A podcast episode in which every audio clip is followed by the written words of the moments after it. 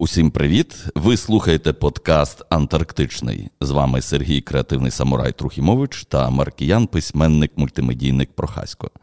Цей четвертий сезон ми вирішили присвятити отаким дуже приземленим і простим речам побуту.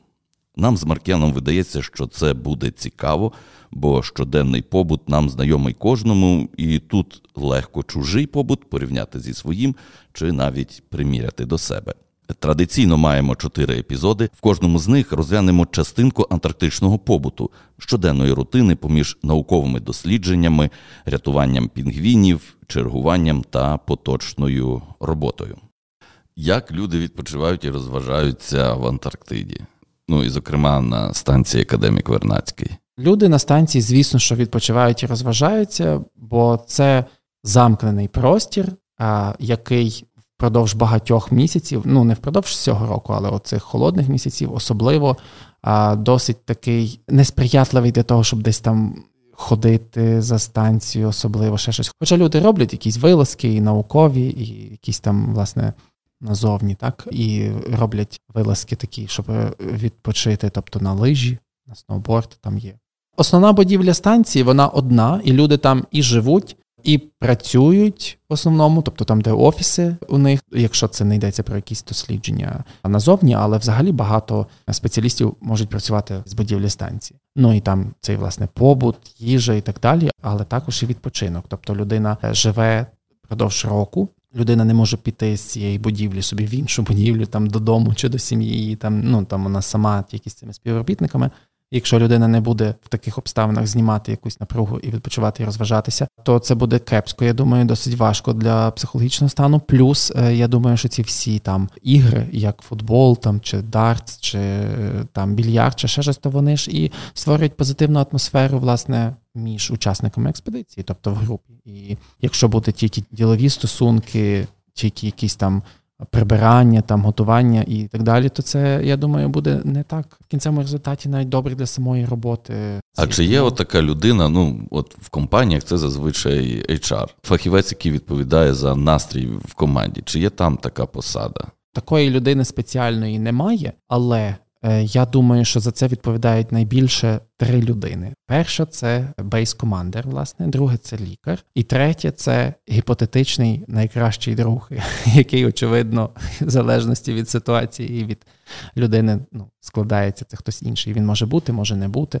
Ну і ти сам, звісно, напевно, мусиш за себе відповідати. Але там один лікар він за все відповідає і, власне, каже, що навіть намагається бути аля співрозмовником якщо якийсь поганий настрій чи щось таке. От, а я так собі уявляю, що за якусь таку організацію от процесу дозвілля, то це більше бейс-командир, напевно, відповідає, бо він і відповідає за безпеку і за все, умовно кажучи, він дозволяє, чи можна йти кудись там на лижах, чи не можна, чи можна те, коли там робити якісь змагання спортивні. Я так уявляю, я, е, що це власне все бейс-командир вирішує і відповідає. Тому що коли я там був, то ну я бачив, що кожну умовну таку міні-експедицію, тобто вилазки на якісь острови, чи ще щось узгоджується з бейс-командером, і він дозволяє. Ну і відповідно, бейс-командер і лікар вони десь, напевно, двоє слідкують за атмосферою в команді в цілому, на станції, скажімо ну, так. Ну, це мої здогади, але так. Це здогади з того, що я що я можу собі уявити, то відчувається, і про це багато хто говорив, і я про це читав. Як бейс-командер задасть, така буде атмосфера е,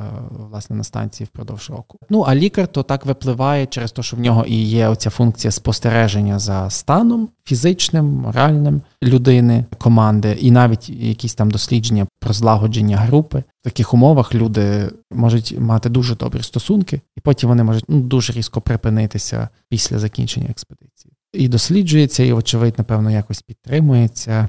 А як часто вживають спиртне? Наскільки я вже знаю, це є такий офіційний день, субота, релакс-день, така норма, що вживають там трохи алкоголю, ну, вина. Але не зловживають. Це було б кепсько знову ж таки. Зловживати, звісно, що я думаю, в Антарктиді це було б дуже погано. Друге, це тож кожна експедиція по-своєму теж це регулює. Під час однієї з експедицій було ще традиція в п'ятницю ввечір пити пиво. І це мені, знаєш, така асоціація насправді, що наша станція в Антарктиді це такий суміш світів, такий наш український, який досі до якоїсь міри все ж таки, ну він так чи сяк просякнутий ще старими якимись реаліями, які тягнуться із радянських часів, наприклад, уставлені до алкоголю. Та? Але з іншого боку, таке західне, таке вклинення у цей західний світ, коли ти дивишся американське кіно, і от поліцейські там домовляються, що вони після роботи підуть собі на пиво. І це ну ніби абсолютно нормально. Там, коли ти розділяєш роботу і розділяєш якийсь особистий відпочинок, або, наприклад, те, що вони там постійно, навіть якісь політики, хтось там приходить в якийсь кабінет, віскі, бурбон, скотч, текіла. Що в нас будь-який натяк на алкоголь це зразу якась. Ну, коли в офіційному якомусь це ніби крамольно, е, натомість, коли вже п'ють, то так п'ють, що безбожно. Та? А тут, от, власне, якийсь приємний відтінок такої, ніби здорового глузду, знову ж таки, що ніби можна в Антарктиді алкоголь?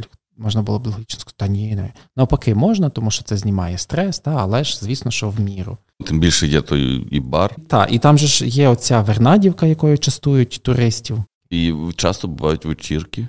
А ну, вечірка, це голосно сказано. Ну, Під час сезону було досить часто, бо там було більше людей і було чимало днів народжень святкували. То це печуть торт, збираються в Фарадеї, в 12-й годині вже все. Закривається Фарадей, того що знизу житловий кімнат, то все дуже чути. І кроки чути, і голоси чути, і тому ніхто не засиджується. Але якщо, наприклад, збирається на восьму, то в 12-й вже зачиняється. Ну, це максимум 4 години. Виходить, так? Торт, музика, канапки, розмови і так далі. А чи можна курити на станції? Так, я не курю, але я просто бачив, що курять на балкончику. І не бачив, щоб курили де-небудь інде. Ну, по-перше, за межами станції курити не можна, тому що в Антарктиді не можна залишати навіть попіл. Ну, ясно, що на самих станціях це досить важко виконати. Ми вже ж говорили про ті правила, про і вивезення сміття і так далі. Що все ж таки станція це є станція, і ну не все можливо так ідеально, напевно, щоб навіть нічого там, ні крапинка, ні крихта ніяка не впала. Але е, отак десь покурити собі піти на острові. Е, я так підозрюю, що це за правилами не, не можна. Е, на станції, в самій станції. Я думаю, що це теж дуже дуже небажано. Тобто, напевно, що заборонено. Я ніколи такого не бачив, ніколи не чув диму, тому що все ж таки, не дай Боже, якби сталася якась пожежа, тільки назовні, тільки біля станції там є велика така попільничка, щоб попіл збирати. Вона така закрита, як ну, як ваза якась. І що скажеш щось про службові романи? Про службові романи? Ну, я чув про про один, про те, що одружилися навіть після експедиції одна пара, коли власне в 97-98 році була експедиція. То була одна з перших експедицій. Там було е, чотири жінки, і відповідно вісім чи може дев'ять чоловіків. І після того склалася ну сім'я то це така класична історія. Та? Досить часто до неї повертаються. Ця сім'я досі тримається і щасливо живе. І я розумію романтику такого знайомства на краю світу. Тобто, це, якщо все складеться, то це дійсно дуже дуже романтично. А що взагалі є серед розваг на станції? Ну на вулиці, тоді, коли я був, то серед розваг можна було би поїздити на сноуборді. Я, до речі, ніколи на сноуборді не стояв, і от в Антарктиді один раз е, ходив на сноуборді покататися. Також сама прогулянка там чи вилазка кудись це вже насправді часто відчувається як розвага. Ну бо бо сидіти на станції це одне, а коли ти їдеш кудись по роботі, навіть і дивишся на цю всю красу, це інше. Ну, футбол. Але я ніколи цього не бачив, бо було дуже багато роботи. В сезон це переважно, коли вже так все укладено, розмірено, є якісь там вікна, умовно кажучи, і гарна погода, тоді роблять такі штуки. Ну так само це святкування Мідвінтера на вулиці. Можливо, новий рік теж якось зустрічають на вулиці, але цього я не можу сказати, бо я там не був. І всередині більярд, шахи, дартс, настільний теніс, гольф імпровізований. Там треба е, за меншу кількість ударів довести там е, м'ячик, здається, чи з кухні до туалету. Ну, майже з бару Фарадей, можливо, або власне з їдальні, бо вона якраз на другому поверсі, так вниз по сходах, і напевно в кінець коридору нижнього до, до кінця. І, і от, ну напевно, карти. Ну це взагалі там тепер уже знаєш... Настільні ти, ігри, якісь там цього ще я не знаю, я не бачив, але я думаю, що тепер уже що що тепер це модно, то може і так. Ну і окремо там є бібліотека, гарна, тепер уже оновлена ще й. Ну і фільми, величезна колекція фільмів. Плюс тепер і безлімітний інтернет, і можна вже без колекції фільмів просто в інтернеті знаходити. Я думаю. Ну і ще їдальня використовується як кінозал для переглядів. Ну так, там є екран. А ну ще додати купання. Ну це в Мідвінтер, так? Ні, до речі, ще ж сауна там є. Е, сауна і для тих, хто там довго і регулярно відповідно ходить в сауну погрітися, і дехто там досить регулярно в ту сауну ходить, тіло відпочиває і потім купається в океані. Коли тепло. Можливо, коли холодно, то також. Я в Арктиці в полярну ніч в океані купався після сауни. Ну, тобто, після сауни то вже таке. Я не знаю, наскільки це розвага, чи це така потреба вже просто щоб якось ну, теж відпочити. Окрім туристів, чи бувають ще якісь гості на станції? Інспектори, наприклад, в Антарктиді на будь-яку станцію без попередження будь-яка країна може відправити свою інспекцію. Бо це якби цього не було, то ну то відповідно будь-хто міг би порушувати і обходити правила, які є для всіх станцій в Антарктиді. Можуть бути несподівані гості. Наприклад, принцеса Великої Британії проходила повз і була, здається, на станції. Або Білл Гейтс йшов собі своєю яхтою і вирішив зайти і подивитися. Турист, не турист, не знаю, як це назвати, коли чувак їде на своїй яхті і вирішив зайти е, між іншим на станцію. Ну, то прийняли, там висить фотографія. Ну і такі якісь інші люди. Плюс Що, офіційні особи. В гості бувають. ходять зі станції на станцію. Ходять, але не на нашу. Нашу занадто далеко, щоб ходити в гості. Але на острові Кінг Джордж багато станцій поруч, і там часто люди ходять в гості одне до одного. Від року до року, напевно, і від станції до станції, напевно, залежить, але загалом, коли поруч, то хто ходять. Капличку хтось навідує. Чи її відкривають тільки на свято? Ні, вона відчинена. Та е, штука в тому, що там будівлі не замикаються на ключ. Штука в тому, що мене власне так приємно ну, здивувало і вразило, і було так несподівано, що нема ключів. Ну хто приїде, зайде, там вже ж тільки свої. Ну і плюс, якщо почнеться якийсь сюжет в якомусь горорі антарктичному, щоб не треба було шукати ключі, і ключ зламався в замку. Це я, звісно, жартую, але насправді кожен раз відкривати, закривати. І до речі, вони могли би замерзнути, напевно, ці замки, просто ти би їх не відкрив. Ну, можливо. Так от в капличку тоді можна зайти в будь-який час, так. ну, якщо є в цьому потреба. Так. Е, які свята відзначають? Ну, знову ж таки, я не можу сказати про все, бо я був тільки тоді, коли я був, але з того, що я знаю, з того, що я читав, Новий рік, Різдво, Великдень, День Незалежності. Ну, тобто всі наші ці е, звиклі свята, і плюс ну, є якісь специфічні. Ну, специфічні це Мідвінтер, то що його святкують навіть люди, які в Україні зараз. От я не знаю, чи я маю право святкувати Мідвінтер як людина, яка не зимувала, але найтакий справдивіший антарктидець це той, хто побув дві зими. От, наприклад, на станції є стовп із вказівниками до різних міст, і їх же ж встановлюють не так просто, а це встановлюють ті люди, які є на станції і хочуть встановити табличку, вказівник е, до свого міста дуже часто. Ну тобто там є, наприклад, вказівники там до Сіднею, там чи ще кудись. Це, це так просто вже для загального того, але якщо про українські вказівники, їх може встановити людина вже на другу свою зимівлю. Бо то, що ти там один раз побув, може тобі не сподобається, і ти не полюбив Антарктиду і більше туди ніколи не вернешся. Таких дуже мало, але такі є. Але більшість вже закохується назавжди і старається знову туди потрапити, то от на другу зимівлю вже можна встановити. І скільки там стоїть е, українських міст в табличок? Та багато, я знаю, кілька десятків, напевно, кільканадцять точно, так не пригадаю. Вітають один одного з день народження там чи скидуються на подарунок? Та не скидуються. Не скидуються, тому що нема де, нема як. Де ж ти його купиш і за що? Так, ну грошима скинули, здали конверт.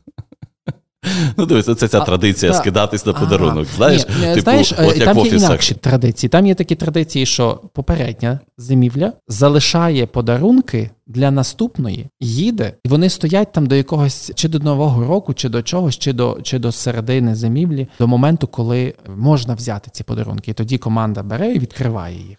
Або, наприклад, там можуть там зробити якісь ручної роботи щось і і подарувати, то це оце так більше практикується, а не грошима скинутись. Ну, Там така традиція робити торт, який би якось підкреслив особистість і діяльність людини. Чи вже якийсь візерунок на торті, чи там якийсь фігурка пінгвіна, там, чи кита, власне, чи щось таке. То навіть окрема рубрика була колись у цьому, е, чи досі є е, на сторінках е, Нансу, де вони виставляли ті різні торти А чи є от там поділи на товариства? Тому що от в колективах завжди спонтанно щось такого плану відбувається, люди діляться по інтересах.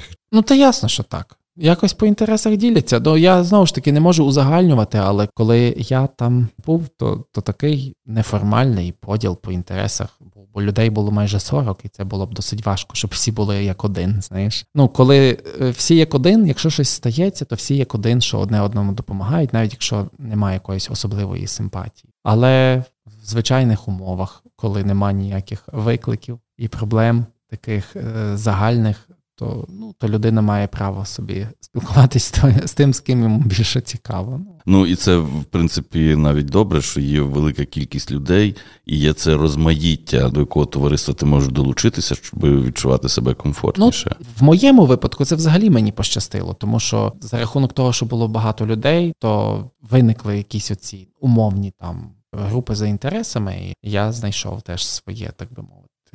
Е, місце. Ну, знаєш, то завжди після таборів, там різних, от так само після Антарктиди, це ж може здаватися, що знаєш, що це от таке всі знайшлись назавжди, а потім часто так буває, що їдеш додому, а потім так навіть ніякого з тою людиною зустрічатися вдруге.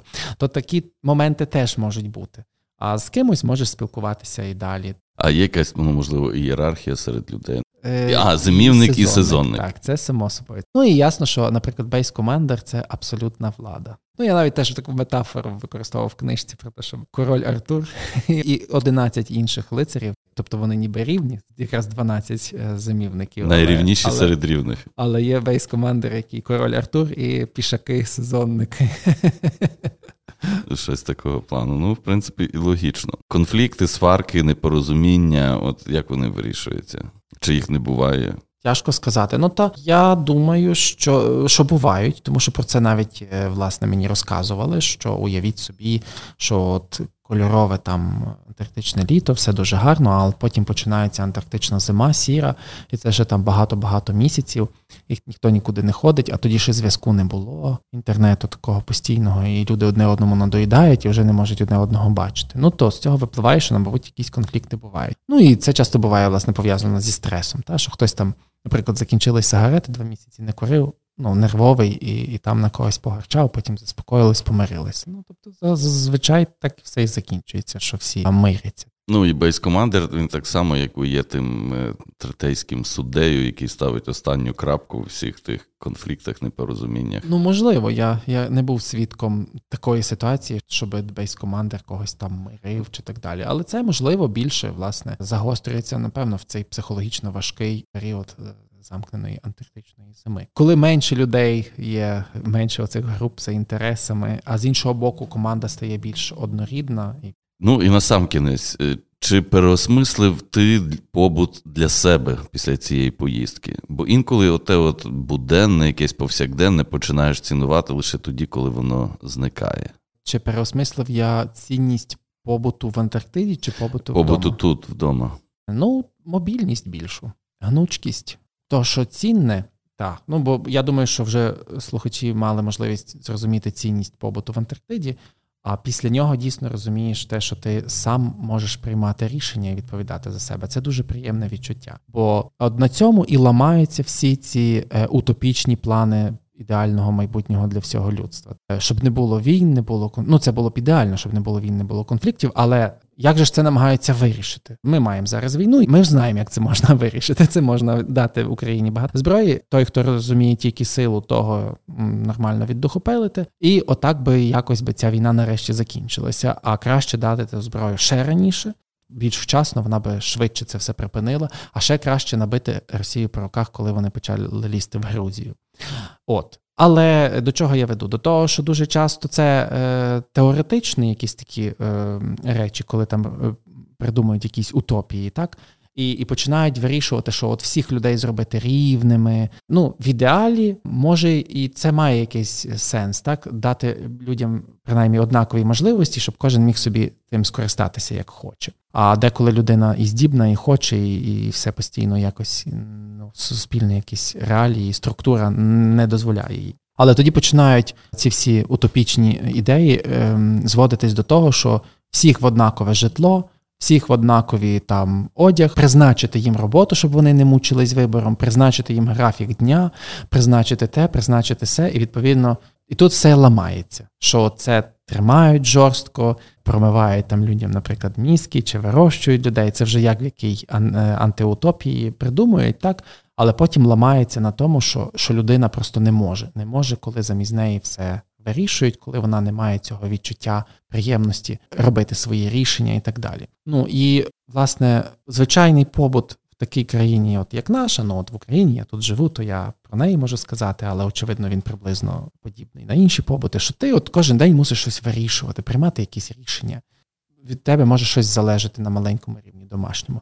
В Антарктиді дуже часто, ну від тебе теж багато що залежить, так? бо там від кожного все щось залежить, але там ти не можеш там, я хочу кудись там піти. Нема куди, нема чого, нема дозволу, то не підеш. Погода не дозволяє, правила безпеки не дозволяють. Кінець. Очевидно, ти не маєш дуже великого вибору з одягом. Ти взяв там обмежену кількість по одягу. Ти ж ти ж поїхав по роботі, так а куди тут одяг одягати? Та і ходиш так, як ходиш. Наприклад, так того для цього і потрібен цей релакс, щоб люди беруть там костюм чи плаття, щоб на свята згадати, що таке, от піти всі разом в цей бар Фарадей, цивілізація, музика, вино, розслабитися і так далі. Напевно, можливо, ці от такі святкування, ці днів народжень, вони нагадують. Про цей звичайний побут, і це якось тебе заспокоює, чи що людина жде, коли такі всякі штуки бувають, що підніметься настрій, бо вдягнешся, якось підеш, пройдешся туди, куди хочеш, куди ноги поведуть. Ну і відповідно це певне почуття свободи в таких дрібницях. В той же час я теж якось е,